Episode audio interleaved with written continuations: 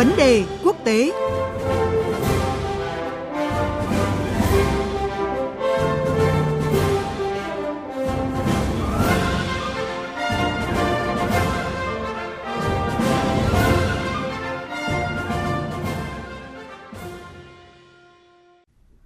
Quý vị và các bạn thân mến, Mỹ và Liên minh châu Âu sẽ tổ chức hội nghị thượng đỉnh vào ngày mai 20 tháng 10 tại Washington, Mỹ. Đây là lần đầu tiên sau hơn 2 năm các nhà lãnh đạo cấp cao của Mỹ và Liên minh châu Âu gặp nhau trong bối cảnh hai bên đang có những dấu hiệu dạn nứt. Theo kế hoạch, Tổng thống Mỹ Joe Biden, Chủ tịch Ủy ban châu Âu Ursula von der Leyen và Chủ tịch Hội đồng châu Âu Charles Michel sẽ đồng chủ trì hội nghị thượng đỉnh Mỹ Liên minh châu Âu. Tại hội nghị này, các nhà lãnh đạo sẽ đánh giá các dự án hợp tác, thu hẹp những khác biệt xuyên Đại Tây Dương về chính sách thương mại, đặc biệt là tranh chấp liên quan tới thuế thép và nhôm. Với nhiều nội dung quan trọng được đưa ra, liệu hội nghị thượng đỉnh Mỹ Liên minh châu Âu lần này có thu hẹp được những khác biệt giữa hai bên? Ngay bây giờ, mời quý vị và các bạn cùng biên tập viên Quỳnh Hoa đến với những phân tích của phóng viên Vũ Hợp, thường trú đại tiếng nói Việt Nam tại Mỹ và phóng viên Anh Tuấn, thường trú đại tiếng nói Việt Nam tại Pháp, theo dõi khu vực Tây Âu. Bây giờ, xin mời biên tập viên Quỳnh Hoa. Xin chào phóng viên Vũ Hợp và anh Tuấn. Trước hết thưa anh Vũ Hợp, sau hơn 2 năm, đây là lần đầu tiên các nhà lãnh đạo Mỹ và Liên minh châu Âu gặp nhau với nỗ lực là thu hẹp những khác biệt. Vậy hội nghị thượng đỉnh lần này có những điểm gì đáng chú ý ạ? Có thể thấy rằng là hội nghị thượng đỉnh Mỹ-EU lần này diễn ra trong bối cảnh địa chính trị thế giới đang có những thay đổi nhanh chóng và khó đoán định. À, hội nghị thượng đỉnh lần thứ nhất diễn ra sau khi Tổng thống Mỹ Biden lên nhậm chức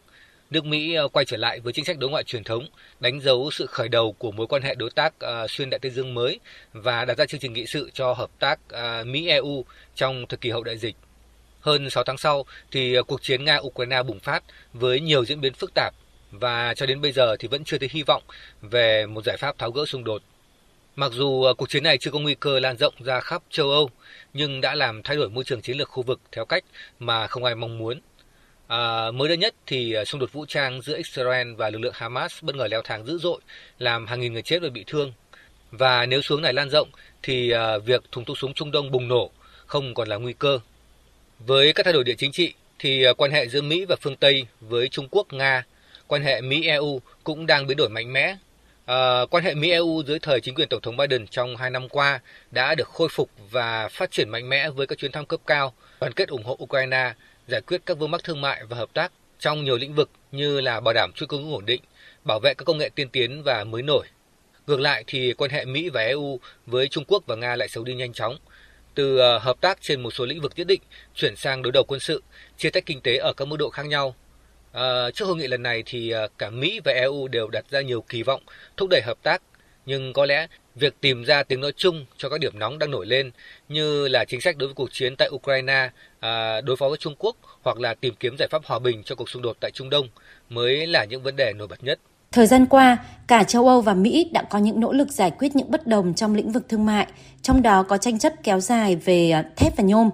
Nội dung này sẽ được đề cập ra sao tại hội nghị thượng đỉnh Mỹ-EU lần này, thưa anh Anh Tuấn? Vâng, như chúng ta đã biết, sau nhiều năm căng thẳng thương mại dưới thời cựu Tổng thống Donald Trump liên quan đến việc áp thuế đối với nhôm và thép nhập khẩu, Liên minh châu Âu và Mỹ đã tạm thời tìm được tiếng nói chung hồi cuối năm 2021 liên quan đến vấn đề này. Tuy nhiên, thỏa thuận được thiết lập năm 2021 chỉ dừng lại ở mức Mỹ cho phép nhập khẩu số lượng hạn chế các sản phẩm liên quan đến nhôm thép của Liên minh châu Âu vào thị trường này và tiếp tục bảo lưu chương 232 trong quy định về thuế quan của Mỹ đối với thép và nhôm, vốn được áp dụng từ thời chính quyền cựu Tổng thống Donald Trump. Mỹ muốn giữ lại quy định về thuế quan đối với thép và nhôm như một biện pháp để đảm bảo khối 27 phải tuân thủ bất kỳ hiệp định nào được ký kết trong tương lai. Và việc không đạt được thỏa thuận mới nào tại hội nghị thượng đỉnh Mỹ Liên minh châu Âu diễn ra vào ngày mai có thể dẫn đến việc Mỹ tái khởi động lại thuế nhập khẩu nhôm thép trị giá lên tới 10 tỷ đô la mỗi năm cho những mặt hàng sử dụng nguyên liệu này từ châu Âu. Thế nên các ủy viên thương mại của châu Âu đang gấp rút tiến hành đàm phán nhằm vượt qua các bất đồng để có thể tiến tới một thỏa thuận trong thời gian ngắn nhất. Ngoài ra, Hội nghị thượng đỉnh Mỹ Liên minh châu Âu lần này cũng là dịp để song phương đàm phán về kế hoạch hợp tác để tạo ra một khu vực thuế quan chung nhằm áp dụng thuế đối với thép và nhôm nhập khẩu từ các nền kinh tế phi thị trường như Trung Quốc. Theo thỏa thuận được đề xuất tạm thời vào ngày 3 tháng 10 vừa qua, Mỹ và Liên minh châu Âu đồng ý áp dụng một loại thuế quan để bảo vệ thị trường nội địa trước thép và nhôm nhập khẩu từ các nguồn cung dư thừa công suất và chi phí thấp. Thuế sẽ ở mức 25% giá thành đối với thép và 10% đối với nhôm. Theo các chuyên gia, những biến dạng do công suất dư thừa đang gây ra mối đe dọa nghiêm trọng đối với các ngành công nghiệp thép và nhôm định hướng thị trường của Liên minh châu Âu và Mỹ, cũng như người lao động trong các ngành này. Điều này đã hối thúc song phương tiến hành đàm phán trong một thời gian dài với mong muốn tìm ra một giải pháp bền vững và khả thi trước cuối năm nay. Đây là lần thứ hai hội nghị thượng đỉnh Mỹ-EU diễn ra dưới thời chính quyền Tổng thống Mỹ Joe Biden, trong bối cảnh là cả hai bên vẫn còn nhiều khác biệt. Dư luận Mỹ và EU kỳ vọng gì từ hội nghị thượng đỉnh lần này? À, thưa anh Vũ Hợp và anh Anh Tuấn. À, lãnh đạo Mỹ và EU thì đều à, kỳ vọng vào hội nghị lần này khi cả hai bên đều đang cần những cú hích quan trọng cả về chính trị lẫn kinh tế. Tại Mỹ thì Tổng thống Biden đang cần những điểm cộng trong cuộc chạy đua để tiếp tục ở lại Nhà Trắng.